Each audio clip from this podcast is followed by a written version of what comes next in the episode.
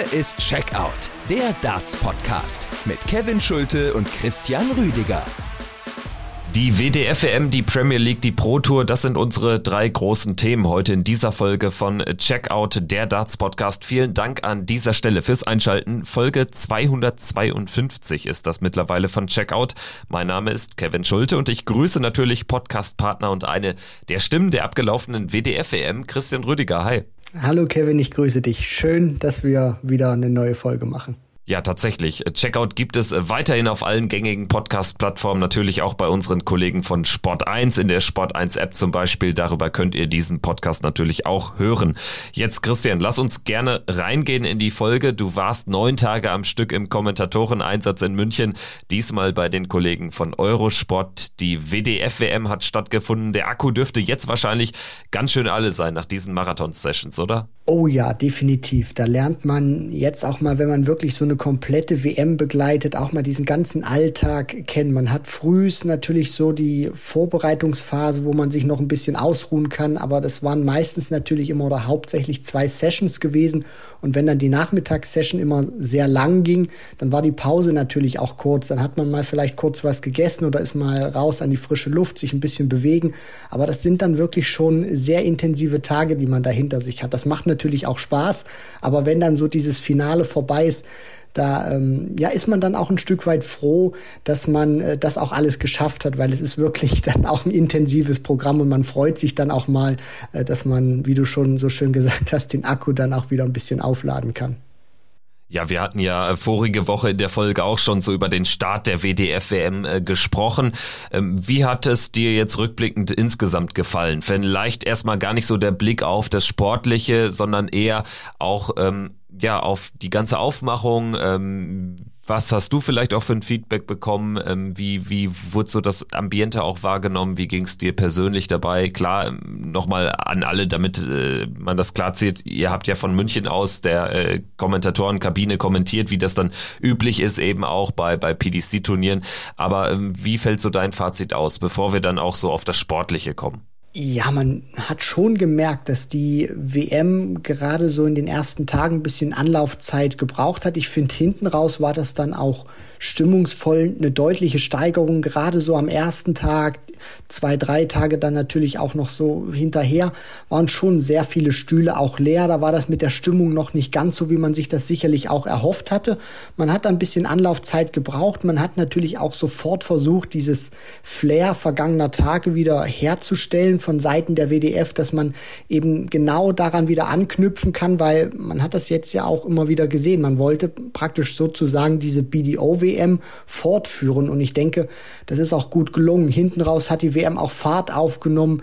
Man hatte auch immer versucht, diesen Charme mit reinzubringen. Die britischen Kollegen haben da auch sehr gewechselt im Expertenteam. Paul Nicholson war natürlich die ersten Tage voll mit dabei gewesen. Dann ist er zur PDC, zur Proto, dann hat dort kommentiert. Man hat Glenn Durant gesehen, Jim Williams, Tony O'Shea, Martin Adams, äh, Trina Gulliver, Lisa Ashton. Also alles auch Spieler, die diese Weltmeisterschaften in den vergangenen vergangenen Jahren geprägt haben. Und deswegen muss man auch sagen, also für den Auftakt, für die allererste WDF-WM, finde ich, war das dann gerade auch hinten raus wirklich vollkommen okay gewesen. Das war eine gute WM, das war ein guter Start für die WDF. Ja, als dann die Spiele wichtiger wurden und dann auch teilweise sehr dramatische Duelle dabei waren, hat das durchaus dann schon an der einen oder anderen Stelle punktuell, so will ich es bezeichnen, in den Bann gezogen. Also ich bin aber auch ganz ehrlich, ich fand es anfangs schon arg zäh, weil du beschreibst es ganz richtig, ne? Also die, die Qualität sicherlich jetzt auch einfach ein ganz anderes Level. So im Mittel erleben wir da halt Averages, die wir ähm, von den schlechtesten Tourkartenbesitzern eigentlich nur erleben auf PDC-Ebene. Also gerade in den frühen Runden, gerade diese erste Runde extrem zäh gewesen. Und vor allen Dingen würde ich am Ende sagen, eine vielleicht äh, fünftägige WM hätte auch gereicht. Vielleicht dann mit weniger Teilnehmern, aber ich glaube, das wäre so, so mein, mein Eindruck, wenn ich jetzt so auf diese neun Tage zurückblicke, gerade weil es ja dann auch immer Doppelsessions waren, ne, zieht sich das natürlich enorm in die Länge. Richtig, gerade dieser Anfang, das ist genau das, was du ansprichst, hat man schon gemerkt, die WDF hat da schon echt ein richtig dickes Kaliber hingelegt. Und das war auch sehr ambitioniert gewesen, gerade auch mit den ersten Tagen, wo du wirklich sechs, äh, äh, sechs Spiele hattest pro Session. Und dann hast du wirklich auch so Partien dabei, klar, die Distanz war da noch nicht furchtbar lang, best of three, aber trotzdem, wenn du dann genau das, was du eben beschrieben hast, so eine Partie hast, wie, kann ich mich ganz genau erinnern, zwischen Priscilla Steenbergen und äh, Darlene van Sleuven und die betteln sich da mit einem Mitte 50er Average, dann wird auch so eine Distanz Best of Three, die wird dann richtig lang und dann zieht sich das natürlich, weil du sechs Matches hast und dann bist du natürlich auch äh, wirklich dann froh, wenn das durch ist, weil das zieht sich wirklich immer länger hinten raus und das ist dann schon in der Anfangsphase hartes Brot und da merkt man natürlich auch so ein Stück weit, dass sich dann auch bei der WDF-WM die Spreu vom Weizen trennt. Der Anfang das war so vielleicht auch das, was man erwarten konnte, gerade weil größere Namen jetzt auch nicht mitgespielt haben, die in den vergangenen Jahren so eine WM geprägt haben, vielleicht auch nicht mitspielen durften aus gewissen Gründen. Und äh, hinten raus hat es dann wirklich auch Fahrt aufgenommen. Da wurden die Averages besser, die Momente wurden besser, aber der Start war dann schon hier und da wirklich zäh gewesen. Und das wird auch, glaube ich, jeder Zuschauer, der das vor dem Bildschirm mitverfolgt hat, auch so sehen. Ja, man muss aber auch da sagen, eine BDO-WM war teilweise ein bisschen ähnlich. Ne? Also von daher hat man da tatsächlich nahtlos dran angeknüpft. Man hätte aber vielleicht auch so ein bisschen Lehren daraus ziehen können und ja, sich sagen können, wir, wir straffen das Ganze ein bisschen. Ne? Zumal das Teilnehmerfeld gegenüber dem ursprünglich angetachten Teilnehmerfeld ja sich auch noch stark verändert hat im Laufe der letzten äh, Wochen und Monate. Die WM sollte ja zu einem ganz anderen, äh, zu diesem traditionellen, eher traditionellen Zeitpunkt Anfang des Jahres äh, stattfinden. Hat dann aus äh, den verschiedensten Gründen einfach nicht geklappt und ähm, da muss man dann auch sagen, ne, also es gibt ja dann auch wenig Namen, die das Ganze tragen in den frühen Runden, weil man viele, so ehrlich muss man sein, quasi noch nie hat spielen sehen oder seit Jahren nicht. Ne? Also das gehört ja auch zu weit dazu. Dementsprechend sicherlich jetzt auch keine, hat man es sich selbst nicht ganz einfach gemacht, um das Ganze auch größer zu verkaufen, als es letztendlich ähm, ja vielleicht dann auch äh, geschafft wurde, weil es ist dann am Ende immer noch ein, eine Woche gewesen, die dann im Vergleich zu jedem PDC-Wettbewerb einfach unterm Radar lief. Ne? Natürlich, äh, das ist ganz normal, dass du dann Spieler dabei hast oder man muss ja auch sagen, es wird ja auch nicht so groß vermarktet oder es wurde auch nicht so groß vermarktet beziehungsweise angekündigt im Vorfeld. Und äh, da wissen natürlich die, die auch sehr in diesem Thema natürlich auch drin sind, wann diese WM stattfindet. Bei anderen rutscht das mehr so hinten durch, die bleiben dann vielleicht mal beim Seppen hängen und denken sich, hey, da läuft ja Darts, sehen die bekannten Namen nicht, bleiben dann vielleicht hängen oder auch nicht, weil sie sich sagen, ja, Qualität ist nicht das, was ich von der PDC kenne oder die großen Spieler sind nicht mit dabei. Auf der anderen Seite ist es natürlich auch schön, dass die WM sehr viel Zeit zumindest auch bekommen hat. Das hat jetzt auch noch sehr gut äh, zumindest in den Slot gepasst. Also bei den Kollegen von Eurosport stehen ja jetzt auch noch wieder größere Wettbewerbe an. Deswegen war das auch schön, dass die WM trotz dieser Verschiebung noch zeitlich so reingepasst hat, damit eben auch mal Namen, die man eben nicht so kennt, äh, zumindest die Möglichkeit haben, sich vor einem größeren Publikum auch international zu präsentieren. Ähm, aber alles in allem muss man dann natürlich sagen, diese WM hatte Licht und Schatten, aber es ist erstmal schön, dass es äh, sie wieder gibt, dass es auch praktisch neben der PDC-WM wieder eine Weltmeisterschaft gibt, wo dann auch Spieler, die es jahrelang versuchen mit der Tourcard oder auch keine mehr haben, wirklich in einem richtig starken Wettbewerb sich dann auch versuchen können, einen wichtigen Titel zu holen. Ja, terminlich muss man sagen, war es noch okay eben, kein paralleles PDC-Major, das wäre natürlich auch verdammt doof gewesen, aber ähm, jetzt auch noch in einer Zeit, wo die Temperaturen auch noch relativ niedrig sind, wo ja Darts dann vielleicht nochmal so ein bisschen ähnlich funktioniert, wie auch im, äh, im Winter, wenn dann die PDC-WM stattfindet, also von daher sicherlich der ein oder andere, der beim Seppen vielleicht da hängen geblieben ist, ja, der wird, der wird ähm, ja auch dem ganzen sicherlich dann zugeneigt sein, wenn er da irgendwie dann äh, Darts sieht und dann auch konstant über neun Tage sieht, sehen kann bei Eurosport. Weißt du, ähm, wo wir gerade beim Thema Eurosport sind, ähm, wird es auch weitere TV-Turniere geben, die im deutschen Fernsehen dann eben von Eurosport übertragen werden oder ähm, ist jetzt erstmal eine Vereinbarung nur über die WM getroffen da, was das Broadcasting betrifft? Das ist tatsächlich eine gute Frage, weil da hatte jemand auf Twitter, hatte diese Frage gestellt, ob nur die WM jetzt erstmal stattfindet oder weitere Turniere gezeigt werden. Und da hatte dann jemand auch aus dem Programm von Eurosport dann äh, geschrieben, dass jetzt erstmal nur die WM praktisch geplant ist, weitere Turniere noch nicht. Deswegen stand jetzt war das erstmal nur so, dass man die WM zeigt und mit anderen Turnieren der WDF noch nicht plant. Verstehe, alles klar. Hätten wir das äh, stand jetzt auch erstmal festgezurrt. Bevor wir wirklich aufs Sportliche, aufs rein Sportliche zu sprechen kommen, ein Thema dürfen wir natürlich nicht auslassen. Mikuru Suzuki hat gespielt und ja, danach ähm, ja, war der WM-Pokal Thema. Den WM-Pokal, den sie 2020 in Lakeside gewonnen hatte. Da haben sich äh, gewisse Gestalten aus alten BDO-Zeiten nicht gerade mit Ruhm bekleckert, oder? Also möchtest du da vielleicht noch ein bisschen was äh, zu erzählen? Wie habt ihr das Ganze auch wahrgenommen für denjenigen oder diejenigen, die es äh, nicht weiß? Es ging einfach darum, dass die, hilf mir kurz auf die Sprünge, wie heißen die Kollegen noch? Ähm, meinst du jetzt? Jacqueline. Genau, Des Jacqueline, den ehemaligen Chairman. Genau. Kam gerade nicht drauf. Ist aber auch, glaube ich, nicht ganz schlimm, wenn man den Namen vergessen hat. Auf jeden Fall äh, Des und Paula Jacqueline. Paula Jacqueline, die ja auch selbst am Start war, die nicht gerade sehr erfolgreich äh, schon seit Jahren äh, ja auch auf dem, auf dem Circuit unterwegs ist. Aber auf jeden Fall ähm, ja, ist der WM-Pokal, der Lakeside-Pokal wieder im Hause Jacqueline tatsächlich und das Ganze ist natürlich wirklich eine peinliche Nummer. Ne? Ja, also das kann man auch wirklich gar nicht in Worte fassen. Also so diese letzte WM, die da stattgefunden hat, dann auch, dass man ins Indigo gewechselt ist, dass es diese Preisgeldkürzungen gab, dann auch wirklich unangekündigt, dass Wayne Warren dann auch richtig Stress hatte danach nach seinem Sieg, äh, WM-Pokal, Preisgeld. Das ist wirklich alles eine Nummer gewesen. Das hast du noch sehr vernünftig ausgedrückt. Da hat man sich nicht mit Ruhm bekleckert.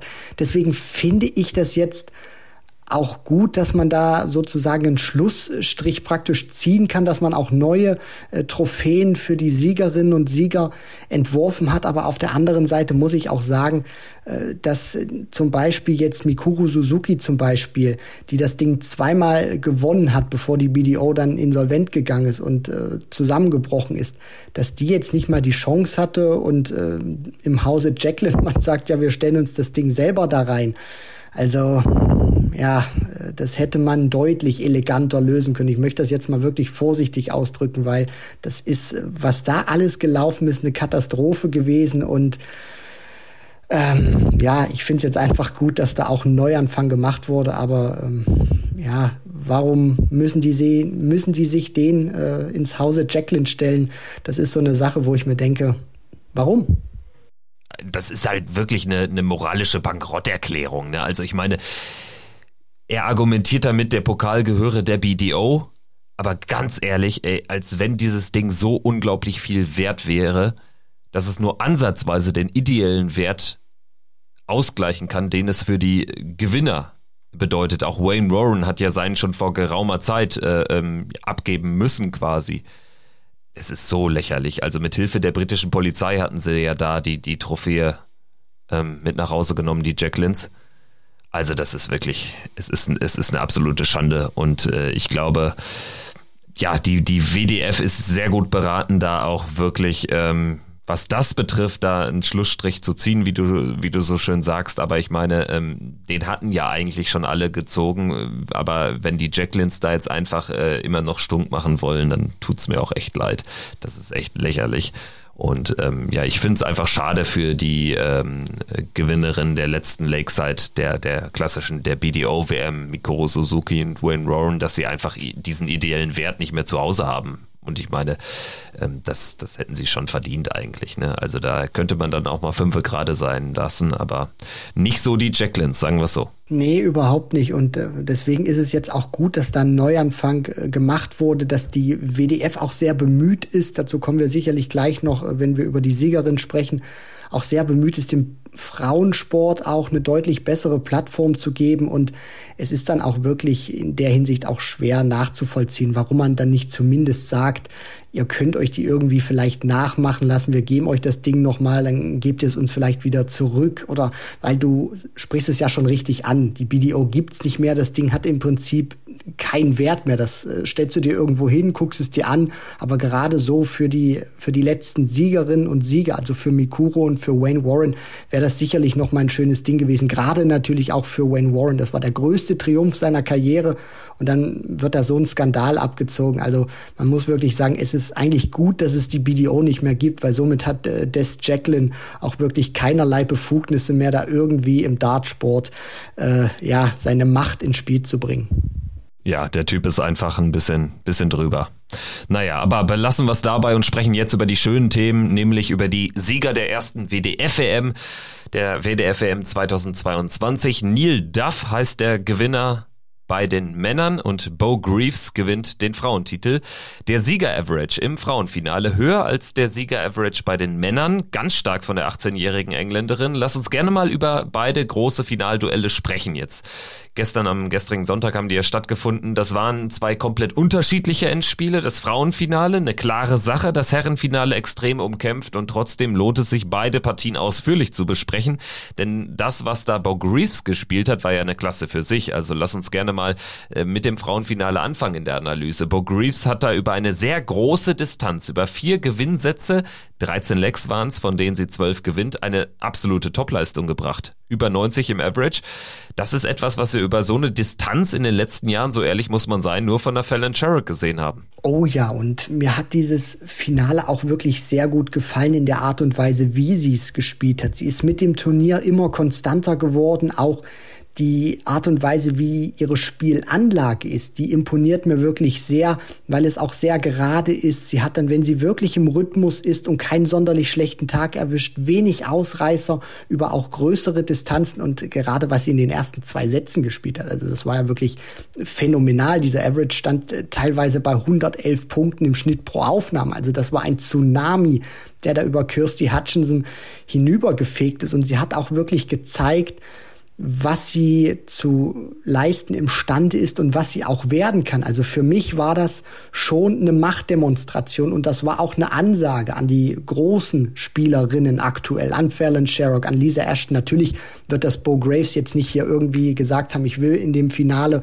äh, richtig einen raushauen, damit hier Fallon Sherrock, Lisa Ashton, damit die wissen, ich bin da, sondern die, die, die die spielt ja ihr eigenes Ding, die spielt darum, um Turniere zu gewinnen. Deswegen war das ja jetzt keine direkte Ansage daran, aber ich habe das wirklich mal so empfunden, weil sie auch wirklich zeigt, da ist jemand, der kann vielleicht noch mehr als Fallon Sherrock. Der kann diesen Sport wirklich dominieren. Und Bo Graves ist für mich so eine, wenn sie wirklich auch gesund bleibt, wenn die Dartitis sie nicht wirklich erwischt und umhaut in den nächsten Jahren, dann ist das eine, die für mich im Frauensport zumindest, was die Leistung und die Averages angeht, das Zugpferd schlechthin sein kann. Das kann passieren, ist natürlich jetzt sehr früh, da wirklich äh, dann auch so viel reinzudeuten, dass sie dann wirklich da auch auf den großen Bühnen bei der PDC dann auch richtig viel erreichen kann, dass sie vielleicht sich äh, als zweite Frau in der Geschichte nach Lisa Ashton eine Tourcard sichert. Das ist noch sehr viel Zukunftsmusik, was man aber festhalten muss, was du ja auch schon so ein bisschen angerissen hast. Sie hat sich im Turnierverlauf sehr deutlich nochmal steigern können. Sie wächst auch an ihren Aufgaben. Das Gefühl hat man auf jeden Fall. Im Finale spielt sie dann 92er Average, outscored ihre Gegnerin Kirsty Hutchinson da deutlich mit, mit 20 Punkten im Average mehr, also 20 Punkte pro Aufnahme Aufnahme mehr. Das kriegst du einfach nicht kompensiert, keine Chance aus Sicht ihrer Gegnerin. Aber sie hatte natürlich auch einen schwierigen Moment zu überstehen in der zweiten Runde, in ihrem Erstrundenduell gegen Veronika Ihasch, die Ungarin. Da musste sie kämpfen, zittert sich da über die Ziellinie, gewinnt 2-1. Ihre Gegnerin ähm, checkt die 167.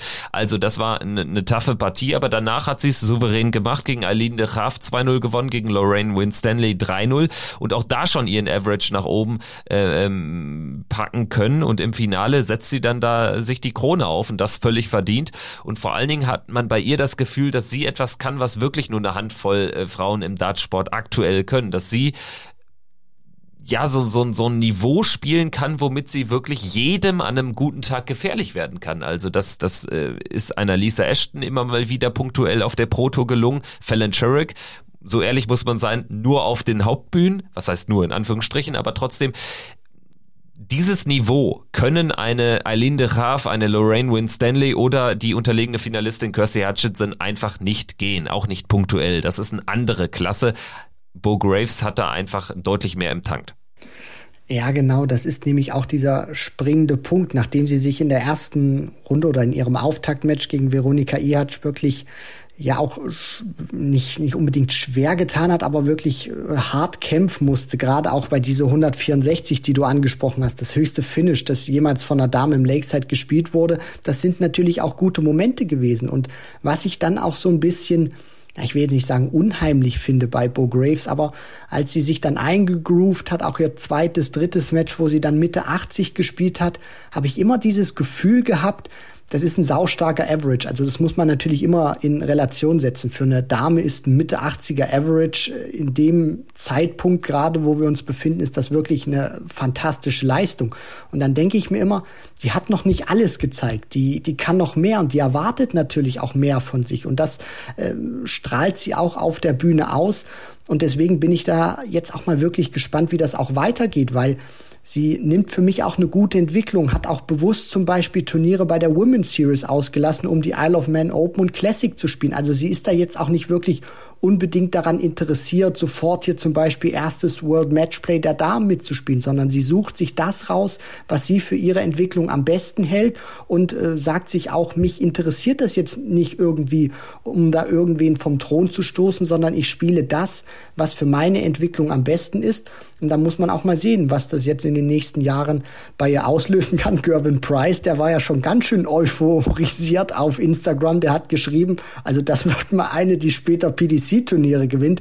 Da bin ich noch ein bisschen vorsichtig, aber ich glaube schon, wenn sie irgendwann ähm, ja dieses Level jetzt auch noch weiterentwickeln kann, äh, dann wird die Tourcard irgendwann natürlich auch für sie klappen und äh, dann muss man auch sehen, äh, wie sie da mit den Männern auf der Bühne agiert und ob sie da auch richtig viel Stunk machen kann. Vielleicht noch ein, zwei äh, Sätze zu äh, der unterlegenen Finalistin Kirsty Hutchinson. Sie hat so ein bisschen die Gunst der Stunde genutzt, an Nummer 6 gesetzt gewesen, hat dann aber auch davon profitiert, dass äh, viele top gesetzte Damen sehr früh rausgegangen sind, wie eine Dieter Hetman, eine Mikuro Suzuki, eine Corinne Hammond und ist da dann ähm, ja auch nicht unverdient durchgerutscht, aber hatte dann eben nicht das Format im Finale Bo Graves äh, gefährlich zu werden.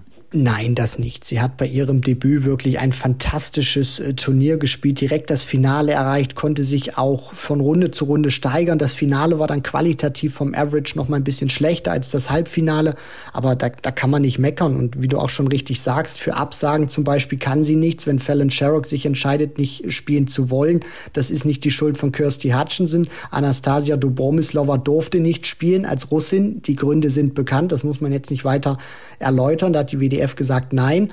Dann Dieter Hetman schon von dir angesprochen, früh raus, Mikuru Suzuki, das sind alles Faktoren, dafür kann sie nicht. Sie muss das am Ende spielen, äh, was sie am Ende dann natürlich auch als Gegnerin vorgesetzt bekommt. Und dann hat sie das super gemacht. Erste WDF-WM gespielt, direkt Finale. Da kann man nicht meckern. Da kann man nicht meckern und nicht meckern kann auch oder darf nicht ein Neil Duff. So heißt nämlich der WDF-Weltmeister. Er gewinnt das Turnier im Finale in einem dramatischen Endspiel mit 6 zu 5 gegen Thibaut Tricol und darüber wollen wir jetzt sprechen. Das war ja eben, wie eben schon erwähnt, ein ganz umkämpftes Finale, anders als das Frauenfinale zuvor. Das hatte schon sehr viel, was ein dramatisches Darts-Match ausmacht. Das noch mit ja, ein paar mehr Highscores, äh, die wir jetzt aber auch von, von den genannten Namen nicht erwarten können, dann wäre es natürlich, äh, hätte Potenzial zu einem All-Time Classic. So war es einfach ein klasse Spiel, was man sich gut anschauen konnte, was vor allen Dingen aber eben von der Dramatik lebte.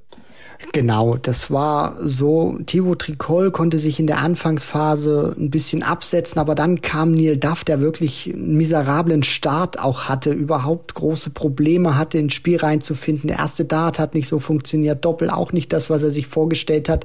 Und dann wurde er mit dem Spielverlauf auch konstanter, drehte dann diesen 1 zu 3 Rückstand, führte dann in den Sätzen und dann war es wirklich sehr umkämpft. Und dann sind sie beide so im etwas höheren 80er Bereich gewesen gewesen. Duff hat im Prinzip das gemacht, was er so in den Spielen gegen McEwen und Richard Feenstra auch gemacht hat. Er wurde dann ab einem bestimmten Punkt konstanter und besser. Da waren es dann zwar keine Mitte 90er Averages mehr, die er dann spielen konnte oder womit er dann in die Ziellinie reingelaufen ist in diesem Finale, aber es war trotzdem schön anzuschauen von den beiden, weil es auch einen guten Rhythmus hat und dann kommt natürlich die Dramatik mit hinzu. Es hat auch gute Momente gehabt. Wir haben auch wirklich äh, gute Lecks gesehen. Deswegen natürlich äh, kannst du nicht vergleichen mit einem einem PDC-Finale oder Halbfinale bei einer WM. Aber trotzdem, wie du schon sagst, das war schön anzuschauen, weil es vor allem auch umkämpft war und dramatisch war und hier und da wirklich punktuell richtig starke Lecks dabei waren. Ja, und es zeigt sich auch mal wieder, was für ein mieser Hund der Set-Modus ist. Also am Ende gewinnt Thibaut Tricol auch aufgrund seiner enorm starken Anfangsphase oder wo, wo Neil Duff einfach überhaupt noch nicht da war, gewinnt er drei Lecks mehr in diesem Match, verliert aber eben in den Sätzen mit 5 zu 6, weil sich Neil Duff gerade so in der Mitte der Partie dann eben viele Sätze mit 3-2 im Decider krallen konnte und so das Match dann wieder ausgeglichen gestaltet und am Ende dann eben damit 6-5 über die Ziellinie geht. Also der letzte Satz war ja dann auch wirklich souverän. Damit 3-0 gewinnt er den. Neil Duff an Nummer 5 gesetzt vor dem Turnier. Das ist eine hohe Setzlistenposition. Allerdings, ähm, ja, die Setzliste wirkte auch eh so ein bisschen random. Ich weiß, ne, also es gibt ja schon Regeln dafür, wie die zusammengesetzt werden. Aber ich äh, fand, sie hat natürlich deutlich weniger Hinweise darauf gegeben, wer da jetzt wirklich ein Favorit, wer ein Mitfavorit und wer eigentlich nur ein krasser Außenseiter ist. Und Neil Duff muss ich ehrlich sagen, hatte ich überhaupt nicht auf dem Zettel, dass der mit dem Ausgang des Turniers irgendwas zu tun haben würde. Ja, vor allem dann auch, als das Turnier etwas fortgeschrittener war und er dann diese Partie hatte gegen Richard Feenstra, der da wirklich fantastisch aufgelegt war, den höchsten Average gespielt hat, den man je gesehen hat bei einer äh, BDO beziehungsweise jetzt WDF-WM, da, knapp, da knapp auch gegen Brian Rahman am neuen Data vorbeigeschrammt ist. Das wäre der erste seit 32 Jahren gewesen, knapp die Doppel-12 verpasst. Und dann schlägt er den dann auch, weil er wirklich hinten raus deutlich konstanter geworden geworden ist. Und auch einer, genauso wie du das gesagt hast, hatte ich nicht unbedingt auf der Rechnung. Gerade weil Feenstra dann auch diese starken Auftritte hatte gegen Littler, gegen Rahman, dachte ich mir, okay, da ist spätestens Endstation. Aber ja, er hatte vor dem Turnier ein großes Mundwerk gehabt und jetzt muss man sagen, es war so ein, fast ein bisschen Peter Wright-like gewesen. Großen Mund gehabt, große Ankündigung und letztendlich all das gehalten, was er vor dem Turnier versprochen hatte. Ein tolles Turnier hat auch äh, Thibaut Tricol gespielt. Ein Franzose in einem Finale eines großen Darts-Turniers. Müssen wir uns vielleicht daran gewöhnen?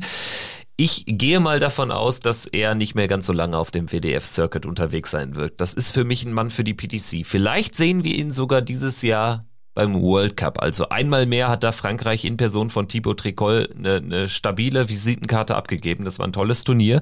Und vor allen Dingen imponiert haben mir wirklich die Siege über Andy Bettens im Viertelfinale, der ja zuvor ein 100 plus Average spielt gegen Scott Marsh und dann vor allen Dingen auch der Halbfinalsieg gegen Cameron Menzies, der natürlich gerade auch auf solchen Bühnen von den äh, vier Halbfinalisten mit Abstrichen auch noch Richard Feenstra, aber die meiste Erfahrung hat. Ne? Also er hat den Grand Slam gespielt, ähm, ansonsten auch UK Open auf der Hauptbühne gespielt Cameron Menzies, den hatte ich dann schon sehr stark auf der Rechnung. Aber Thibaut Tricol hat sich durchgesetzt und hat dann nur die Krönung verpasst. Also im Finale dann ein bisschen unlucky gewesen, aber trotzdem tolles Turnier. Ja, das definitiv. Man darf ja auch nicht vergessen, der musste wirklich auch sehr hart kämpfen und ist da immer wieder durchgekommen. Auftaktmatch 3 zu 2, dann muss man schon sagen, für seine Verhältnisse relativ äh, glatt von der Scoreline 3 zu 1 gegen Steve Hein, dann wieder 4 zu 3, 5 zu 4 und das äh, Finale verliert er dann 5 zu 6. Also der musste wirklich immer hart arbeiten, ohne das ganz große Feuerwerk dann auch gespielt zu haben. Aber das spricht natürlich auch für ihn, dass er in wichtigen Momenten da war. Das hat mir sehr imponiert auch bei ihm, dass er in Momenten, wo du eigentlich dachtest, jetzt bekommt der Gegner Oberwasser, war er dann plötzlich wieder da. Dann haben die Doppel funktioniert. Dann hat er auch mal diesen einen Dart, den er nur hatte, aufs Doppel genutzt, hat er immer wieder gekämpft, hat sich nicht abschütteln lassen, ist immer dran geblieben. Und man kann jetzt wirklich nur sagen, das war ja ein Finale der ersten Male, zum ersten Mal ein Franzose und auch zum ersten Mal ein Nordire bei einem Darts-Turnier, wettbewerbsübergreifend, also BDO, WDF oder PDC im Finale. Das wird oder hoffe ich natürlich auf Frankreich einen Schub geben und Thibaut Tricol natürlich auch. Der hat es jetzt schon immer mal wieder versucht auf der ähm, Q-School, leider nicht geschafft und man würde sich das natürlich wünschen, dass ein Franzose jetzt die Tourcard hat, weil das wäre dann auch noch mal ein Schub, auf den die PDC sicherlich schielt, weil sie dann auch sagen kann, hier, wir haben einen ehemaligen WM-Finalisten jetzt bei uns, darauf wären sie sicherlich auch ganz scharf. Ja, und eben für mich der nächste logische Schritt World Cup. Äh, Frankreich war ja schon mal dabei, nicht in der Besetzung, aber Tricol und Jacques Labre, es kommt ja auch immer darauf an, hat man irgendwie einen halbwegs kompetitiven äh, zweiten Mann und Jacques Labre ist das definitiv, hat jetzt auch schon Proto gespielt als Nachrücker, wie Tricol ja auch. Von daher, das ähm, ist für mich die logische Schlussfolgerung. Also da hat er jetzt nochmal eine sehr gute Visitenkarte abgegeben. Ich würde sagen, lass uns die WDF-WM ganz rund machen und nochmal ganz kurz auch über das äh, sprechen, was da am äh, Wochenende stattgefunden hat in äh, Person äh, der, der deutschen äh, Teilnehmerinnen und Teilnehmer. Denn wir hatten ja zwei Deutsche am Start, allerdings in Anführungsstrichen nur bei äh, den Juniorenklassen, also bei den Boys und bei den Girls. Wir haben das Girls-Finale Wiebke Riemann gegen Eleanor Kerns. Äh, Kerns hat äh, 2-0 gewonnen, die Engländerin. Wiebke Riemann hätte das aber auch 2-0 gewinnen können. Es war am Ende eine Schlacht auf die Doppelfelder und ansonsten hatten wir mit Louis Lipto bei den, bei den unter 18-Jährigen auch einen Deutschen am Start, der im Halbfinale gegen Bradley Rös, den späteren Weltmeister, verliert. Und die Enttäuschung bei all den Namen, ähm, ja, die da in den Juniorenbereichen äh, unterwegs waren, war ja ganz klar Leighton Bennett. Der haushohe Favorit schafft es nicht, äh, schafft es nicht mal ins Finale, sondern verliert 1 zu 2 im Halbfinale gegen Charlie Larch. So sieht's aus. Das war eine herbe Enttäuschung gewesen für Leighton Bennett. Das wäre sein drittes Finale in Folge gewesen. Hatte ja die letzten beiden Ausgaben in der Juniorenkonkurrenz jeweils im Finale gespielt bei der BDO-WM. Einmal gewonnen, einmal verloren dann gegen Keen Barry 220 im Indigo. Charlie Larch hat dann auch die Gunst der Stunde genutzt, auch vom Timing her dann besser gewesen und allgemein wieder auch eine gute Plattform den ähm, Junioren gegeben und dann zum ersten Mal natürlich auch den Mädels. Deswegen war das ein tolles Finale auch. Natürlich war die Qualität, aber das muss man alles einordnen. Da war auch sehr viel Nervosität mit dabei. Letztendlich äh, setzt sich Körns durch. Wiebke Riemann hat sich, finde ich, auch teuer verkauft, kommt auch sensationell rein für ihre Verhältnisse mit dem 95er Finish aufs Bullseye. Das hat sie wirklich klasse gemacht. Und Luis Lipto, ich glaube, der wird das auch verschmerzen können. Man hat einfach jetzt mal eine gute Bühne gehabt, gerade auch für die beiden äh, deutschen Spieler. Deswegen ähm, alles, alles okay. Natürlich wird man enttäuscht sein, dass man nicht äh, das Turnier gewonnen hat, beziehungsweise nicht ins Finale gekommen ist Person von Luis Lipto. Aber alles in allem, diese Bühne, auf dieser Bühne spielen zu dürfen, das war eine Ehre. Und ja, äh, vielleicht kommen sie dann auch irgendwann wieder, egal in welchem Wettbewerb. Ja, und es liegt uns auch nichts ferner, jetzt irgendwelche unter 18-Jährigen hier ähm, großartig sportlich zu bewerten. Ich meine, das ist ein sensationelles Erlebnis egal ob es dann mit Sieg oder Niederlage ausgegangen ist. Und ja, sie haben sich völlig verdientermaßen über die Qualifier in dieses Event gespielt. Und am Ende ähm, ja, habe ich jetzt auch ähm, nirgendwo viel Negatives gesehen. Also das ist auch eine Tradition, die ähm, zu Recht fortgeführt wird, wie ich finde, dass da auch die ganz jungen Spielerinnen und Spieler eine Bühne bekommen und das sollte sich auch die WDF eben beibehalten, aber da gibt's ja auch keine entsprechenden anderen Signale. Gut, gut, ich würde sagen, damit haben wir den WDF-Block abgeschlossen und gehen jetzt, sliden jetzt Richtung PDC. Darum, äh, ja, da, da, da wollen wir jetzt den zweiten Teil der Folge äh, mit bestücken, mit PDC-Material. Wir sprechen über die Premier League. Das ist natürlich jetzt ein harter Cut von der WDFWM. Dann sprechen wir auch über, über Tourcard Qualifier für Prag und Sindelfing, über die Pro Tour natürlich hinten raus auch noch. Und dann haben wir noch die World Series äh, zu besprechen. Da sind jetzt die Teilnehmer heute bekannt gegeben worden. Aber wir fangen an mit den ganz, ganz großen Jungs, mit den Big Boys, die Premier Premier League hat stattgefunden letzten Donnerstag in Leeds. Das war Spieltag Nummer 9. Damit wurde die Rückrunde eingeleitet sozusagen. Und am Ende heißt der Sieger mal wieder, muss man sagen, in dieser Premier League Spielzeit Michael van Gerven. Titel Nummer 3 bei neun Abenden. Das ist eine stabile Bilanz. Und auch diesen Abend gewinnt er sehr souverän. Ja, gerade das äh, Finale dann gegen James Wade, das war eine sehr starke Performance von MVG. Hat sicherlich gegen Peter Wright im Halbfinale ein bisschen gebraucht, aber das lag auch, so ist meine Einschätzung, daran, dass er eben gegen Anderson nicht äh, ja, spielen durfte, weil der eben wegen Corona nicht dabei war, nicht teilnehmen konnte. Deswegen Peter Wright hatte dann schon ein Match. Er kam für sein erstes auf die Bühne, aber hat das dann auch überstanden, auch dann gut gemacht. Mit 6 zu 3 ist dann, spricht das dann natürlich auch für ihn, das Ergebnis. Ja, und das ist der nächste Erfolg für Van Gerven, auch wenn man das natürlich nicht offiziell als Titel zählt.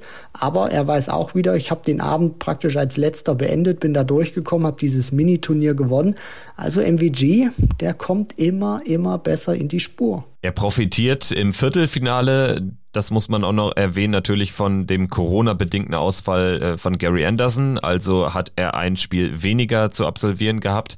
Und ich hatte gerade im Finale das Gefühl, dass das dann auch schon nochmal zumindest kein Nachteil war. Ne? Ich meine, James Wade ist anders als Michael van Gerven hier ähm, in sehr engen Partien ins Finale eingezogen. Der hat zunächst Gervin Price geschlagen, 6-5, dann Johnny Clayton 6-4. Das waren ähm, ja auch, auch äh, schwierige, äh, kämpferisch äh, schwierige Partien und dann im Finale ähm, konnte er gegen den 103, 104 Average von Michael van Gerven nichts mehr entgegengesetzen. Trotzdem für James Wade auch natürlich ein sehr, sehr guter Abend. Er bleibt mit Michael Smith zwar der Einzige, der noch keinen Tagessieg hat erringen können, aber die James Wade typische Konstanz ist wieder da.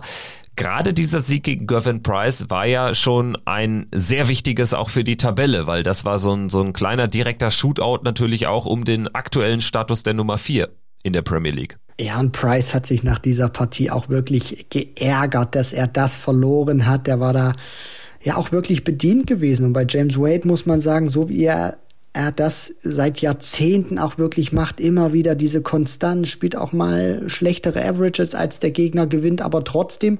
Und letztendlich äh, hamstert er sich dann auch wirklich sehr gut in die Tabelle hinein, weil genauso wie du es ansprichst, zwar noch kein Turniersieg, aber mal wieder ein Finale und es gibt drei Punkte, also die nimmt James Wade gerne mit und wenn er das jetzt noch eins, zwei Mal natürlich auch wiederholen kann und dann immer auch mal wieder ein Halbfinale noch mit einstreut und für einen Turniersieg ist er dann auch auch immer gut. Also der hat richtig, richtig gute Chancen, dann auch in den Top 4 zu sein, wenn die Tabelle abgeschlossen wird und dann in Berlin natürlich auch den Kampf um die Krone für die Premier League mit aufzunehmen.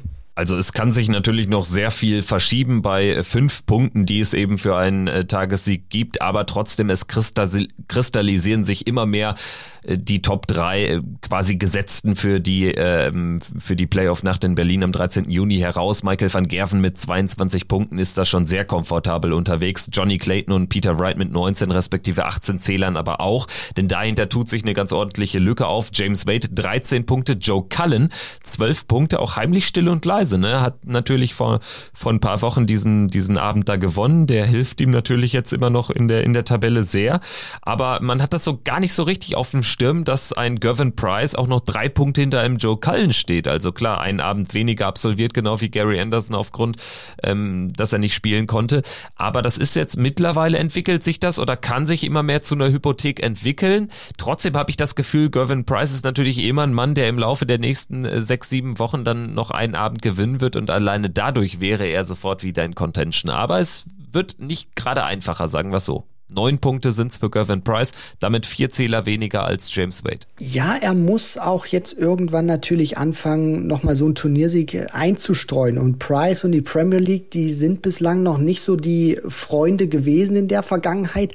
Und er wird natürlich auch darauf aus sein, erstmal zumindest in die Playoffs zu kommen. Und deswegen wird er diese Premier League, also das steht für mich jetzt auch wirklich völlig außer Frage, egal was die Hand macht, ob sie wirklich zu sehr weh tut oder schmerzt, der wird das einfach durchziehen. Gerade wegen diesem vergangenen Jahr, wo er eben wegen diesem vermutlich falsch positiven Corona-Test da nicht äh, spielen durfte. Und er ist natürlich heiß in die Playoffs zu kommen. Deswegen wird der sich natürlich auch vielleicht noch ein bisschen extra Druck mehr machen, weil der will da unbedingt rein, der will unbedingt diesen Titel haben. Und das wird wirklich spannend zu sehen sein. Also Gervin Price, natürlich noch alles vollkommen okay, aber der weiß auch, die nächsten Spieltage sind sehr interessant. Ein Turniersieg wäre schon nicht so schlecht.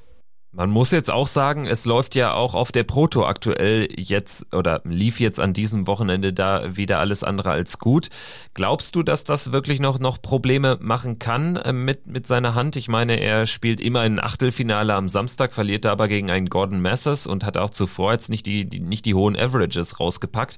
Am Sonntag dann eine Niederlage gegen Radek Jaganski. Also das ist jetzt alles andere als der Gervin Price, den wir kannten. Das ist schon eine, eine klare Krise aktuell. Ne? Ja, und das fällt mir auch äh, schwer einzuordnen, wie er jetzt gesundheitlich zumindest mit der Hand auch agiert, beziehungsweise wie stark ihm das auch Sorgen bereitet oder ihn irgendwie einschränkt. Er hat gesagt, er nimmt das Ding nur ab, wenn er trainiert und spielt. Die Frage ist jetzt natürlich auch zwischen diesen Turnieren wie oft trainiert er denn, wie viele Stunden spult er denn auch ab und Natürlich bin ich jetzt kein Mediziner, aber er nimmt sich ja jetzt im Prinzip keine richtige Schonung, sondern spielt Turniere natürlich auch weiter. Und dann mit Schmerzen oder unter Schmerzen zu spielen, ist sicherlich äh, nicht das förderlichste gerade, was du da brauchen kannst. Und gerade auch diese Premier League, wo er natürlich Ergebnisse liefern möchte. Also das ist jetzt nicht so die einfachste Phase für Gervin Price und er weiß natürlich auch, irgendwie vielleicht mal so ein Stück weit rausziehen oder so, ist jetzt auch nicht äh, gerade die beste Alternative, weil es stehen wichtige Turniere auch natürlich an, die will er mitnehmen, gerade auch mit der Premier League, will da im Rhythmus bleiben, Pro Tour deswegen vielleicht nicht unbedingt absagen. Also ist nicht äh, ganz so einfach aktuell die Situation für ihn, denke ich. Es äh, bleibt auch nicht einfach, denn es geht in Manchester am 10. Äh, Spieltag, jetzt äh, Donnerstagabend dieser Woche, direkt zum Auftakt gegen Peter Wright. Und da wird der Druck auf jeden Fall da sein. Danach äh, hat James Wade die Chance, gegen Gary Anderson weitere Punkte zu sammeln. Michael van Gerven spielt gegen Johnny Clayton und Joe Cullen gegen Michael Smith. Michael Smith ja eben auch schon, schon ein bisschen abgeschlagen oder droht da weiter durchgereicht zu werden, hat äh, aktuell ja mit den Playoffs stand jetzt nichts zu tun. Acht Punkte, das ist ein Zähler Spieler mehr noch als Gary Anderson, aber eben auch äh, aktuell fünf zu wenig, um da mit James Wade um Platz vier zu konkurrieren. Aber ich bleib dabei. Ich bin immer noch davon überzeugt, dass jeder Spieler mindestens einen Abend gewinnen wird. Und wenn, dann, dann trotzdem eher Smith als Wade. Ich glaube, James Wade würde es mich nicht wundern, wenn er noch drei Finals gespielt, aber äh, drei Finals spielt, aber keins mehr gewinnt und dann trotzdem über Platz vier in die in die Playoffs kommt, einfach wegen der Konstanz. Aber bei Michael Smith ist es für mich dann schon eigentlich nur eine Frage der Zeit, wenn er mal ein Turnier gewinnt, einen Abend. Ja, das wäre äh, typisch, typisch James Wade und Michael Smith bei dem ja, Talent, bei der Qualität, die er auch hat und bei den Finals, die er jetzt schon gespielt hat. Also es würde mich auch überraschen, wenn er zumindest nicht nochmal in ein Finale kommt und dann hat er die große Möglichkeit, dann muss er zupacken. Das wird sehr interessant zu sehen sein. Gut, gut. Das also die Premier League, das Premier League Update für diese Woche. Wir werden das äh, Ganze weiter beobachten. Schauen jetzt aber erstmal auf das zurückgelegene Pro Tour Wochenende. Es war wieder ein langes Wochenende, denn am Freitag haben zwei Qualifier stattgefunden, wo eben ja auch ein Großteil der Spieler dann ran musste. Und aus deutscher Sicht ist es ja stabil gelaufen, kann man nicht anders sagen. Für Prag haben sich äh, qualifiziert Martin Schindler, Gabriel Clemens und Florian Hempel, also ein Trio dabei. Für Flo natürlich die erste Qualifikation für ein European Tour Event ähm, in diesem Jahr. Er hatte ja ähm, im letzten Jahr sich äh, dann für, für drei Events äh, qualifiziert, aber das dritte hat ja dann erst in diesem Jahr stattgefunden. Deshalb wirklich ein kleines Comeback für ihn auf der European Tour. Ähm, gewinnt er im äh, Deciding Match gegen Richie Burnett nach 0-3 und 1-4 Rückstand, also da sich auch nochmal aus einer misslichen Lage rausgekämpft und natürlich ein ganz, ganz äh, wichtiger Fingerzeig gewesen, auch rückblickend betrachtend für das, was da am Wochenende noch folgen sollte. Es war jetzt ein ganz klarer Schritt in die richtige Richtung für Florian Hempel. Ja, das war ein sehr wichtiges Wochenende für ihn, auch gerade mit der European Tour, dass er natürlich auch merkt, er ist noch da, er hat es, so blöd das jetzt vielleicht auch klingt, noch drauf. Und das ist natürlich auch ein wichtiges Zeichen für ihn selber, dass er auch spürt, dass sich das lohnt, das Training, alles das, was er da ähm, praktisch reinlegt, um wieder zu seiner alten Form zu finden. Und jetzt ist er auch wieder praktisch zurück auf der European Tour und deswegen auch wirklich ein sehr wichtiges Zeichen auch für ihn selber gewesen. Martin Schindler und Gabriel Clemens, das äh, sicherlich keine Überraschung, dass da die Qualifikation zu Buche steht. Trotzdem, gerade bei Martin muss man, das kann man nicht oft genug erwähnen. Ne? Also das hat schon eine beeindruckende Konstanz auch. Zumal auch die wirklich richtig schlechten Ergebnisse äh, aktuell fast gar nicht mehr vorkommen. Sei es im Average oder ähm, ja jetzt irgendwie frühes Ausscheiden. Ja, war an diesem Wochenende noch anders, aber da sprechen wir gleich drüber. Das war dann auch ein trotzdem tolles Match von ihm gegen Flo Hempel da am äh, Sonntag ähm, im Rahmen der Players Championship. Trotzdem trotzdem natürlich wieder super und das sieht auch richtig gut aus dann, wenn es um die European Tour Qualifikation geht. Ja, und das ist auch wirklich schön zu sehen, gerade auch aus deutscher Sicht, dass man sagen kann, man hat da aktuell wirklich einen Person mit Martin Schindler, der sehr konstant ist, der auch sehr dafür jetzt bekannt ist, immer wieder die ersten Runden zu überstehen, auch sehr weit zu gehen auf der Pro Tour, sehr konstant spielt. Und das ist eine tolle Entwicklung, die er genommen hat, aber auch eine tolle Entwicklung auch für Darts Deutschland, dass man sagen kann, man hat neben Gabriel Clemens praktisch noch einen neuen zweiten starken Mann, der genau genauso abliefert, wenn nicht sogar in den vergangenen Wochen natürlich noch deutlich konstanter. Und deswegen, da kann man sich dann auch freuen, Gabriel Clemens und Martin Schindler aktuell die Aushängeschilder im deutschen Darts. Wir gehen vielleicht noch mal ein paar andere Qualifikanten für Prag durch. Nathan Espinel ist da durch einen Decider durchgekommen gegen Ryan Meikle, hat sich qualifiziert. Roby John Rodriguez ist dabei. Ein John Henderson qualifiziert, der ja bislang ein sehr schwaches Jahr spielt, aber jetzt da ein gutes Wochenende auch erwischt hat. Dave Chisnell ist dabei, auch ein Josse Justitia, Adrian Lewis dabei, Martin Lukeman. Das wird ein richtiges European Tour Monster, muss man sagen. Der qualifiziert sich aktuell für fast jedes Turnier. Nicht qualifiziert dagegen ein Raymond van Barneveld. Herbe Enttäuschung, verliert er mit einem 84er Average im entscheidenden Match gegen Brad Clayton. Nicht qualifiziert aber auch ein Kim Heibrechts. Ein Danny Noppert, UK Open Champion, ein Menzo Suljovic und ein James Wade, für den es auf der European Tour gar nicht läuft. Also seitdem er sich qualifizieren muss, äh, gelingt ihm das nicht und scheint jetzt sich arg strecken zu müssen, um überhaupt eine European äh, Championship Qualifikation am Ende zu Buche stehen zu haben. Also da muss schon noch was kommen. Ja, da muss er jetzt wirklich liefern, wie du das schon sagst. Es ist wirklich unglaublich, dass sich ein Mann dieser Klasse wie James Wade bislang noch für kein European Tour Event in 2022 qualifizieren konnte. Das erhöht natürlich auch ein bisschen den Druck für ihn auf der Pro Tour deutlich bessere Ergebnisse einzufahren, um dann vielleicht auch mal irgendwie den Qualifier dann wieder zu umgehen. Aber solange er die spielen muss, muss er da wirklich ran. Aber es zeigt auch, wie verdammt schwierig das ist, sich dann durch solche Qualifier durchzuboxen. Deswegen ist es wirklich auch verdammt stark, dass sich Martin Lugman für beide Events jetzt äh, qualifizieren konnte. Ein Adrian Lewis auch bei beiden dabei ist, Van Barneveld aber auch zum Beispiel, wie du gerade schon gesagt hast, fürs erste nicht qualifiziert ist. Also das zeigt wirklich schon diese Qualität auch bei den Tourcard-Holdern bei den Tourcard-Holder-Qualifiern ist verdammt hoch und das ist kein Selbstläufer. Ganz genau, das haben wir dann auch äh, im Rahmen äh, des äh, nächsten Qualifiers gesehen, denn auch da sind wieder große Namen auf der Strecke geblieben, unter anderem erneut James Wade, aber auch ein Nathan Espinel diesmal, der gegen Steve Beaton verloren hat. Dave Chisnell auch nicht qualifiziert für Sindelfing. Und auch äh, Raymond van Barneveld hat es erneut nicht geschafft, also ein gebrauchter Freitag für, für Barney.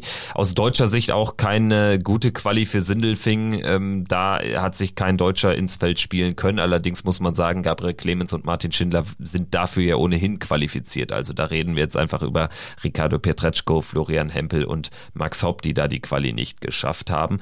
Aber eben äh, Schindler und Clemens sind ja über ihre Pro Tour Order of Merit Position ohnehin dabei. Ansonsten, ja, Roby John Rodriguez äh, sollten wir auf jeden Fall noch erwähnen. Sehr, sehr gut unterwegs. Aktuell äh, qualifiziert sich konstant für die European Tour Events. Ähm, John Michael auch mal wieder dabei in Sindelfing. Also sicherlich auch eine schöne Randnotiz. Ansonsten, ja, Martin Lugman wurde angesprochen, erneut eine Doppelqualifikation geschafft. Wir sprechen jetzt über das äh, Players Championship Wochenende mit den äh, Turnieren 12 und 13 auf der Players Championship Tour und ähm, lass uns äh, gerne direkt mit dem Samstag starten. Den gewinnt am Ende Dirk van Dijvenbode und da muss man sagen, ist nicht sein erster Sieg mittlerweile in seiner Karriere, aber ähm, es ist äh, dann auch, glaube ich, ein ganz wichtiges für, Signal für ihn, dass so die Formkurve in die richtige Richtung wieder zeigt. Er hat jetzt ähm, auch einen schwierigen Jahresbeginn ja erlebt, aber kam jetzt oder kommt gerade immer besser rein.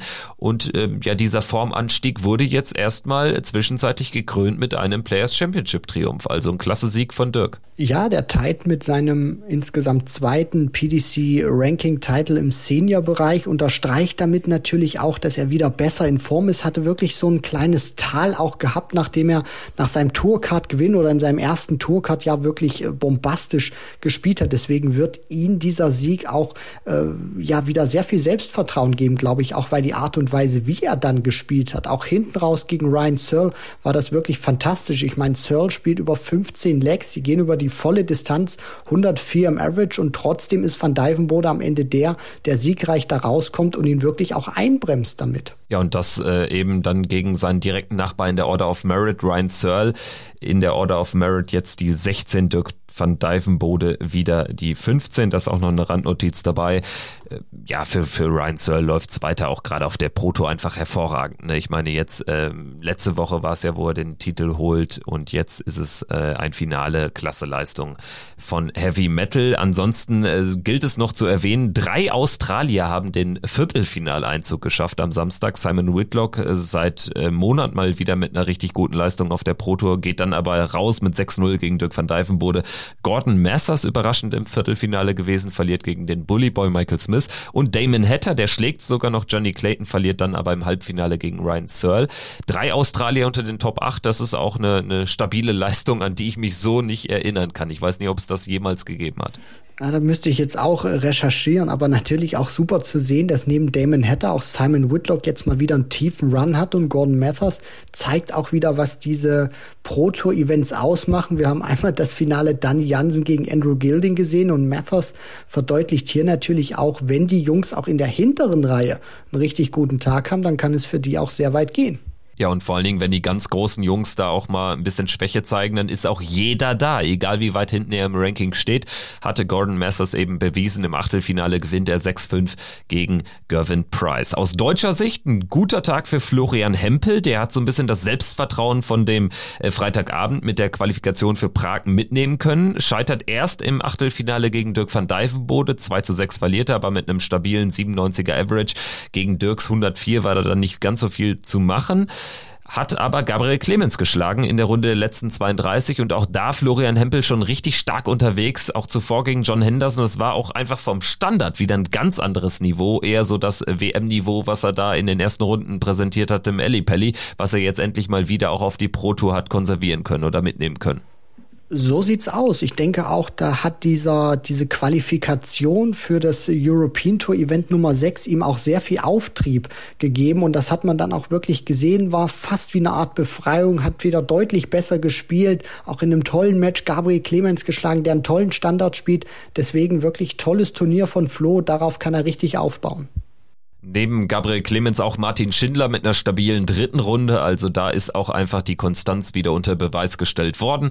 Max Hopp, Ricardo Pietreczko, leider muss man da sagen, eher konstant in der ersten Runde raus. Bei Ricardo Pietreczko ist das auch einfach gerade ein Lehrjahr, das merkt man auch. Er kommt manchmal dann auch zu einzelnen Siegen, kommt dann auch manchmal einem eine Überraschung äh, nahe, aber hat dann auch eben gebrauchte Tage und Wochenenden drin. Das ist sicherlich jetzt aber auch nicht so überraschend. Bei Max Hopp muss man weiterhin sagen, ja, man kann jetzt nicht davon sprechen, dass es jetzt deutlich berg, berghoch geht. Es äh, flackert immer so ein bisschen auf, sein, sein, sein Können, aber er äh, kann keinen Boden gut machen im Tourcard Race. Also das bleibt weiterhin sehr, sehr schwierig, die Tourkarte über das Jahr 2022 hinaus zu behalten. Ansonsten die ganz großen Jungs, über Price haben wir gesprochen, Achtelfinal ausscheiden gegen Messers, Michael van Gerven raus in der zweiten Runde gegen Scott Waits und Peter Wright raus gegen Jose Justitia. Also auch da wieder sehr viele Überraschungen dabei. Christian, dann lass uns jetzt äh, in den Sonntag gehen. Da setzt sich Nathan Espinel durch, ein Spieler aus einem ähnlichen Ranglistengebiet wie Dirk van Dijvenbode Bode, aber auch ein Spieler, der deutlich aus einer, nicht nur aus einer Formkrise, sondern auch aus einer Verletzungskrise kam und jetzt endlich mal wieder sein ganzes Können hat aufblitzen lassen. Ja, das war wirklich eine Befreiung für Nathan Aspinall, der sich ja, das muss man sagen, immer noch mit dieser Verletzung da am Handgelenk beziehungsweise am Wurfarm herumplagt und was das auch für eine Erleichterung für ihn war, konnte man sehen, so ein kleiner Schrei, den er da losgelassen hat, nachdem der Matchstart im entscheidenden Doppel gesteckt hat, denn das war sein erster Ranking-Titel seit zwei Jahren gewesen. Glaubt man eigentlich gar nicht bei dieser Qualität, die er da ans Board bringt, aber ist tatsächlich so gewesen für Nathan Aspinall. Im Finale gewinnt er gegen den äh, Debütfinalisten Matt Campbell aus Kanada. Also das Matt, Matt, Campbell für mich auch so ein Beispiel, wie viele Spieler irgendwo in der Welt noch rumschlummern. Ne? Also äh, sicherlich auch einer, wo wir wussten, ja, der kann punktuell dann auch mal groß und gefährlich werden, dass er es aber so früh in seinem ersten Tourkartenjahr in ein Finale auf der Proto schafft, habe ich ihm dann doch nicht zugetraut. Aber ist einfach so einer der ganz, ganz vielen Spieler, die auch mal fernab der ganz hohen Averages einfach mal so, so einen guten Tag auch nutzen können und auch mal die Schwäche ihrer Gegner ausnutzen können und dann auch einfach, einfach mal über stabile, konstante Leistungen so einen tiefen Run hinlegen. Und jetzt ist er plötzlich total in Contention, was äh, Major Races betrifft. Also wenn er dann noch mal so einen Tag hinlegen sollte, dann sehen wir vielleicht einen Matt Campbell beim World Grand Prix oder beim World Matchplay. Das wäre schön, weil er hat wirklich gezeigt, was er kann. Gerade auch dieses Halbfinale gegen Gabriel Clemens, der auch wieder einen tollen Run hatte, wirklich exzellente Finishes gespielt und da auch wirklich bockstark gewesen, brutal sofort rausgenommen, schnell reingekommen in die Doppel. Also da hat er wirklich wieder aufblitzen lassen, was er kann, wenn er wirklich auch diesen Touch hat, wenn er wirklich auch einen guten Tag erwischt. Einen guten Tag hat auch Gabriel Clemens erwischt, bester Deutscher, deutscher Halbfinaleinzug. Auch äh, sehr, sehr stabil nach einer äh, sehr schwierigen ersten Runde, wo er gegen Glenn Durant in den Decider musste, hat das Ding aber noch gewonnen mit 6-5 und dann geht er so durch, schlägt Spieler wie Damon Hatter unter anderem, schlägt aber auch einen John Henderson, der einen überraschend guten Tag hatte. Und ähm, ja, die, die Protomaschine, die heimliche Protomaschine Martin Lukeman wird auch von Gaga bezwungen im Halbfinale dann, ja, leider gegen Matt Campbell nicht mehr mit so dem richtigen Timing. Verliert 7-2, beide mit einem ähnlichen Average, aber Gabriel Clemens äh, verschläft so ein bisschen die Anfangsphase, kriegt dann auch ein paar Doppel einfach nicht, äh, ein paar, paar Legs einfach über die Doppel nicht zu ich sag mal so, bei dem Teilnehmerfeld im Halbfinale Espinel gegen Dolan war das andere Halbfinale, da hast du wahrscheinlich dann schon mal einen Gedanken an deinen ersten PDC-Titel verschwendet. Ja, natürlich, aber ich denke auch Gabriel wird mit diesem Halbfinale, wenn er da auch ein paar Nächte drüber geschlafen hat, sehr zufrieden sein, weil er hatte das auch auf Social Media letztens veröffentlicht, dass er in den vergangenen Wochen nahezu keine Interviews gegeben hat, sich wirklich fast in seinem Practice Room eingeschlossen hat, sich wirklich nur voll und ganz auf sein Spiel konzentriert hat. Und man merkt, das trägt jetzt wieder Früchte, nicht nur mit diesem Halbfinale, sondern die Art und Weise, was er mittlerweile auch wieder für eine Qualität spielt, kommt auch deutlich näher wieder in den oberen 90er Bereich, spielt auch wieder über 100er Averages, deutlich konstanter und auch mehrfach wieder. Und deswegen gegen Matt Campbell Campbell, wie du schon richtig gesagt hast, wird er sich ärgern, hat auch das ein oder andere Finish um die Ohren bekommen. Wenn Campbell jetzt nicht so einen Sahnetag erwischt, dann äh, macht er die auch nicht aus, dann wird das deutlich enger. Deswegen Gabriel Clemens, wenn der jetzt wirklich diese Form weiter halten kann, wenn er genau das macht, was er in den vergangenen Wochen auch gemacht hat, dann äh, wird der Schritt ins Finale auch wieder folgen, glaube ich, noch in diesem Jahr. Und dann muss er einfach nur noch über die Ziellinie gehen und zupacken. Und dann bin ich auch mal gespannt, was so ein erster Titel auf der Seniors Tour für Gabriel Clemens auch auslösen könnte. Neben Gabriel Clemens war auch Florian Hempel am Sonntag erneut gut unterwegs, hat er wirklich ein langes, äh, gutes Wochenende rundgezogen mit einem Drittrundeneinzug. Da war dann auch noch ein bisschen mehr drin. Gegen Martin Lukeman ist er dann ausgeschieden, hat im Nachhinein auf Instagram in der Story auch ja so ein bisschen doppeldeutig gesagt, hier ähm, Martin Lugman müsse da mit sich selbst im Reinen sein. Ne? Also das scheint jetzt nicht alles ganz so koscher äh, gelaufen sein aus der Sicht von Florian Hempel, der zuvor wirklich zwei äh, tolle Matches absolvieren äh, konnte gegen Ian White in der zweiten Runde, 97er Average, 6-4 gewonnen und vor allen Dingen in diesem Erstrundenmatch schon mal kurz erwähnt gegen Martin Schindler da haben sich die beiden einfach vollkommen gegeben. Hempel mit einem 100 plus Average gewinnt 6-5 gegen Shindy, der 98 spielt und da waren wirklich ja mehrere 12 äh, Data, 13 Data, 14, äh, 15 Data dabei. Also bis auf zwei Legs alles in fünf Aufnahmen von einem der beiden zugemacht. Ja, das war für mich eine der besten Partien in dieser ersten Runde gewesen. Auch schön zu sehen, dass sie sich die beiden Deutschen da richtig geben, dass sie eine hohe Qualität spielen können. Das ist immer wieder schön zu sehen für Darts Deutschland, dass du mittlerweile drei Spieler hast mit Gabriel Clemens, mit Martin Schindler, die am konstantesten sind, aber mit Flo Hempel auch von hinten einer drückt, der gezeigt hat in den vergangenen Monaten, was er kann. Wenn er da auch seine Konstanz findet, dann kann er da auch mit reinpreschen. Also das ist wirklich schön zu sehen für Darts Deutschland und eins eins möchte ich noch ganz kurz erwähnen, weil wir, weil ich gesagt habe, für mich eins der besten Erstrunden-Matches. Das Beste war für mich und das krankste Erstrunden-Match zwischen Josh Rock und Adrian Lewis, wo Josh Rock 6 zu 3 gewinnt, obwohl Adrian Lewis ein 113er Average spielt, weil Josh Rock dann eben antwortet mit 112 Punkten im Schnitt pro Aufnahme komplett geisteskrank. Und ganz ehrlich, Josh Rock, das ist ja eine unglaubliche Geschichte schon jetzt. Also alleine wie häufig wir diesen Namen in den Mund nehmen. Ich meine, das ist ein Debütant, ein Rookie auf der Pro Tour und der spielt diese Darts Woche für Woche à la Bonheur. Also muss ich echt sagen, tiefen Respekt, das ist einer, ja, über den wir wahrscheinlich noch äh, weitere Male sprechen werden. Also es wird, äh, es gibt aktuell keine Podcast-Folge, in dem der Name Josh Rock tatsächlich nicht fällt und da ähm, sagst du es auch nochmal völlig zurecht. Das war natürlich das Match ähm, der ersten Runde. 113 von Adrian Lewis reichen ihm nur für drei Legs gegen Josh Rock, der 112 kontert. Und ähm, ja, hier haben wir ähm, ja auch die, die 12 Data am laufenden Band gesehen. Also die letzten drei Legs von 3-3 bis zum 3-6, ähm, da braucht Josh Rock nur noch äh, 36 Darts. Also 3-12 Data spielt er da in your face, ins Face von Adrian Lewis. Wahnsinn. Ja, da muss man sich wirklich äh, verneigen. Das zeigt auch wirklich, auf was für ein P äh, Level sich dieses Spiel teilweise einpegelt. Wirklich, das war ein Genuss, das dann auch zu sehen, wie die beiden sich das um die Ohren gehauen haben. Aus deutscher Sicht äh, noch zu erwähnen, Max Hopp und Ricardo Pietreczko auch am Sonntag raus in der ersten Runde. Martin Schindler haben wir erwähnt, ebenfalls das Erstrunden aus, allerdings alles andere als unrühmlich gegen Flo Hempel und Gabriel Clemens hat dann die deutsche Fahne bis fast ganz zum Ende hochgehalten. Aus Sicht der ganz großen Jungs, Michael van Gerven einmal mehr jetzt auch nach dem schwachen Samstag dann früh äh, nach Hause gefahren, äh, hat zurückgezogen aus dem Turnier. Price raus gegen Radek Jaganski ganz früh, Peter Wright ganz früh raus gegen Scott Mitchell. Daran anlehnt eine Frage. Michael van Gerven tritt dann erst gar nicht an. Price und Wright mit, mit zwei sehr ausbaufähigen Tagen auch. Glaubst du, dass die Premier League Belastung, diese Mehrbelastung auch in der Premier League jetzt mit bis zu drei Spielen pro Abend, dass das jetzt mittlerweile auch schon die ersten Spuren hinterlässt? Bei den großen Jungs? Ja, das denke ich schon, gerade auch, weil das äh, natürlich sehr viel Strapazen sind von der Reiserei her. Du kommst wenig dazu, auch eigenständig wirklich qualitativ hochwertig unter der Woche zu trainieren. Und ich denke auch, dass sich das gerade auf der Pro Tour bei solchen Spielern jetzt, die die Premier League mitnehmen, auch von den Averages her mal bemerkbar macht, weil du eben nicht dieses ganz große Publikum hast. Du spielst behind closed doors, wenn du auch nicht im Stream bist, hast du auch nicht so diese, diese Präsenz dann auch in die Welt hinaus. Also ich glaube schon, das wird ein Faktor sein und Van Gerven macht es ja dann auch gerne mal, dass er dann sagt, wisst ihr was, erster Tag war nicht so gut gewesen oder nach einem Turniersieg, ich nehme mir dann den Sonntag frei, um ein bisschen die Akkus aufzuladen, Zeit mit der Familie zu verbringen. Also das wird äh, glaube ich, auch häufiger dann werden jetzt noch in der ähm, weiteren Phase dieses Jahres. Und auf die Averages wird sich das ich weiß nicht, wie, wie lange diese Phase dann anhält, aber es wird sich temporär auch mal wirklich auf die Averages der Premier League Jungs auswirken.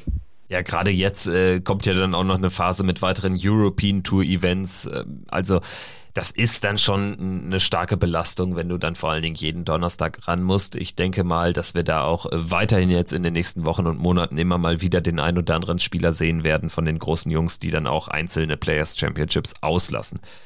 Nicht auslassen werden die großen Jungs garantiert die World Series Events, äh, denn das sind ja immer noch besondere Turniere einfach. Ne? Da geht dann quasi die, die Elite der PDC so ein bisschen auf, auf, auf Wanderschaft sozusagen verreist in die Welt hinaus und darüber wollen wir jetzt ganz kurz sprechen. Die Turniere an sich sind noch ein paar Monate hin konkret Juni, konkret August, aber heute hat die PDC zumindest weite Teile des Teilnehmerfelds bekannt gegeben und klar ist, dass fünf Spieler bei allen Turnieren äh, in Down Under, ob das in Australien zweimal ist, in Neuseeland, ob das in Holland ist, im, im Sigodome, wo es eine weitere Veranstaltung äh, gibt, oder auch, ähm, ja, was haben wir noch, das US Darts Masters natürlich, dann Kopenhagen. Bei all diesen Turnieren werden natürlich Gervin Price, Peter Wright, Michael van Gerven dabei sein, aber auch ein James Wade und eine Fallon Sherrick. Und da würde mich natürlich deine Meinung interessieren.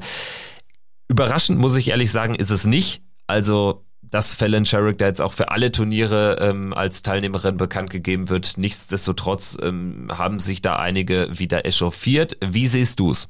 Ja, also meine Meinung darüber ist natürlich auch bekannt, dass ich gerne auch mal andere Damen sehen würde, gerade eine, die den Spitznamen Lancashire Rose trägt, zumindest mal für ein Turnier, dass sie auch mal ein bisschen die Anerkennung bekommt bei der PDC und sagt, hey, du hast so viele Jahrzehnte wirklich konstant super gespielt, wir geben dir auch mal zumindest ein World Series Event. Und bei Fallon Sherrock ist eben dieser fade Beigeschmack, weil sie eben keine Tourcard hat und in der Q-School eigentlich immer in den vergangenen Jahren abgeschmiert ist und dass sie dann praktisch als einer dieser ganz großen Namen mit vermarktet wird. Natürlich die World Series, die, die dient nun mal zur Vermarktung, die haben wenig, sage ich mal, sportlichen, äh, sportlichen Wert erstmal, sondern die dienen natürlich dazu, die PDC größer zu machen, da natürlich auch mehr Geld in die Kassen zu spülen, um die Preisgelder höher zu machen. Aber ich hätte mir zumindest mal gewünscht, dass man auch einer zweiten Dame die Möglichkeit Möglichkeit gibt und nicht immer nur das Rampenlicht zu 100 Prozent auf Fallon Sherrock richtet, weil das erzeugt natürlich dann auch Druck, weil wenn sie bei der World Series nicht liefert, auch wenn die Turniere nicht ganz so wichtig sind, dann werden die Stimmen natürlich auch wieder lauter werden. Ja, aber gut, damit muss sie dann auch klarkommen. Ich meine, sie kriegt dann schon diese, diese vielen Chancen, damit muss sie dann auch klarkommen, damit ist sie bislang mehrheitlich klargekommen, aber natürlich, wenn sie die Leistung deutlich abfallen im Vergleich zu den letzten TV-Auftritten von, von ihr, dann ähm, wird sie im nächsten Jahr sicherlich nicht mehr diese, diese Vielzahl an Auftritten bekommen. Also ich denke, so ein bisschen äh, spielt dann schon die sportliche Komponente eine Rolle, aber natürlich dominiert die wirtschaftliche. Also das fällt ja bei dem generellen Teilnehmerfeld auf.